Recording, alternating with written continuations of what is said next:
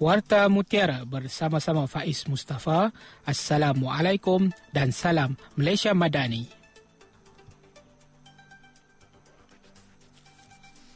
Perdana Menteri Datuk Seri Anwar Ibrahim dijangka melancarkan pengkalan data utama PADU iaitu sistem yang mengandungi profil individu dan isi rumah membabitkan warga negara dan pemaustautin tetap di Malaysia. Majlis bermula jam 8.30 pagi hingga 2 petang itu membabitkan pembentangan mengenai padu oleh Ketua Perangkawan Datuk Seri Dr. Muhammad Uzir Mahidin. Kementerian Ekonomi pada laman Facebook memaklumkan sistem padu akan dibuka secara rasmi kepada seluruh rakyat Malaysia selepas majlis pelancaran berkenaan.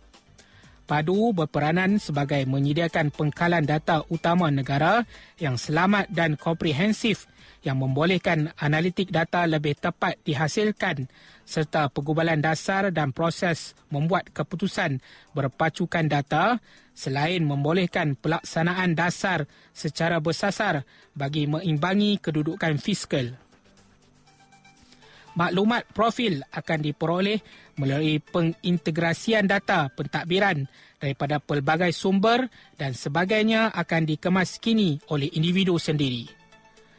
Pelaksanaan padu bagi meningkatkan kecekapan pengurusan yang memudahkan pengumpulan, penyimpanan dan pengurusan data dari pelbagai sumber.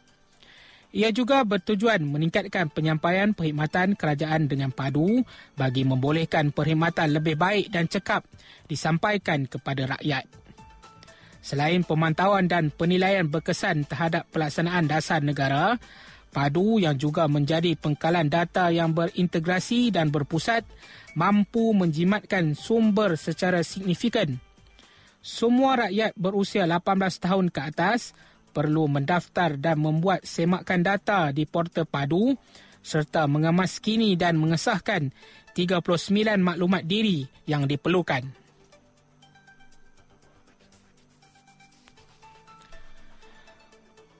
Menginap bersama pasangan berikutan penat untuk pulang dengan perjalanan jauh selepas meraihkan sambutan tahun baru antara alasan yang diberi sebahagian daripada tujuh pasangan ditahan khaluat pada serbuan di Georgetown dan Bayan Baru awal pagi tadi. Mereka ditahan penguatkuasa Jabatan Hal Ehwal Agama Islam Pulau Pinang Jaib pada operasi ambang tahun baharu yang dijalankan antara jam 12.30 malam hingga jam 4 pagi di rumah tumpangan serta hotel bajet sekitar Bayan Lepas dan Bukit Jambul. Antara pasangan itu ialah lelaki tempatan yang ditangkap berhaluat bersama wanita asing bukan Islam di sebuah rumah tumpangan di Bukit Jambul. Ketika serbuan pasangan berusia 20-an itu hanya membuka pintu bilik kira-kira 15 minit kemudian dan sesiatan pihak berkuasa mendapati mereka adalah kenalan di tempat kerja. Ketua Penolong Pengarah Bahagian Penguatkuasaan Jaib Anwar Ismail berkata, sebahagian pasangan yang ditahan berasal dari negeri bersempadan dengan Pulau Pinang. Mereka ditahan mengikut Seksyen 27 Enakmen Kesalahan Jenayah Syariah Negeri Pulau Pinang 1996 iaitu berhaluat. Pentas Piala Asia Qatar 2023 di Doha yang akan membuka tirainya pada 13 Januari ini menjadi ujian sebenar buat jurulatih skuad kebangsaan Kim Panggon untuk mencorak taktikal ampuh berdepan pasukan terbaik Asia terutama Korea Selatan.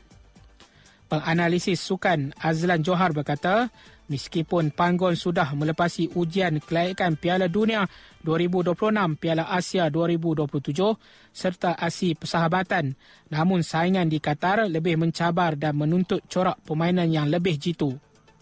Beliau berkata, ujian yang sama turut digalas oleh para pemain yang perlu membuktikan sebarang taktikal yang dirancang jurulatih dipraktis dengan cantik dan tersusun ketika beraksi. Skuad negara yang dijadualkan berlepas ke Doha pada Isnin depan akan memulakan saingan kumpulan E bertemu Jordan pada 15 Januari sebelum menentang Bahrain pada 20 Januari dan membuat perhitungan dengan Korea Selatan pada 25 Januari. Azlan juga percaya Pangon sudah mencongak taktikal sesuai untuk dihidangkan dalam kejohanan tersebut untuk meraih keputusan positif dan pergi sejauh mungkin. Beliau berkata pemain profesional bertaraf dunia termasuk skuad negara sudah memahami corak intensiti tinggi namun persoalan yang perlu difikirkan ialah bila taktikal itu sesuai dipraktikkan. Dalam aksi kelayakan Piala Dunia 2026 Piala Asia 2027, Malaysia bangkit menewaskan Kazakhstan 4-3 dalam aksi di Stadium Nasional Bukit Jalil pertengahan bulan lepas dan menang tipis 1-0 ke atas Taiwan di Taipei. Kali terakhir Malaysia beraksi di Piala Asia ialah ketika menjadi tuan rumah bersama edisi 2007 selepas dua penampilan iaitu 1976 di Iran dan 1980 di Kuwait. Dari sungai hingga ke Senggara, Palestin pasti merdeka. Sekian Warta Mutiara, berita disunting oleh Bill Gabriel. Salam perpaduan dan salam Malaysia Madani.